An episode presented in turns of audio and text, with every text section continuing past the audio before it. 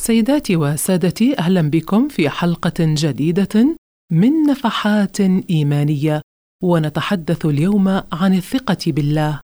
كان النبي صلى الله عليه وسلم شديد الثقة بالله تعالى إذ كان في أصعب المواقف ثابتا ذا إرادة قوية حريصا على التمسك بالحق حيث كان يذهب للأسواق وأماكن التجمع ليدعوهم لعبادة الله تعالى مما يدل على ثقته بربه وصبره وتحمله في سبيل الدعوة.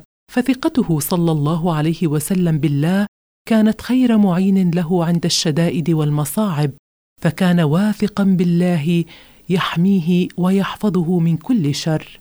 الثقة بالله صفة من صفات الأنبياء فخليل الرحمن إبراهيم عليه السلام كان على ثقة كبيرة بالله تعالى حينما ألقي في النار فكفاه الله شر ما ارادوا به من كيد وحفظه من أن تصيبه النار بسوء.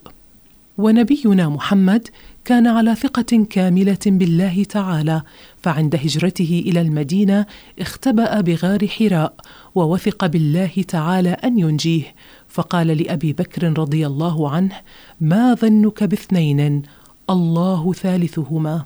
والثقة بالله صفة من صفات الأولياء الصادقين وهذه الصفة تجعل العبد راضيا بالله.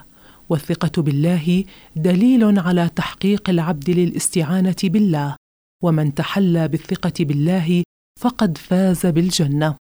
ومن أبرز صور ثقة المسلم بالله تعالى ثقته في تفريج الكربات والشدائد فإنه لا يقدر على ذلك إلا الله.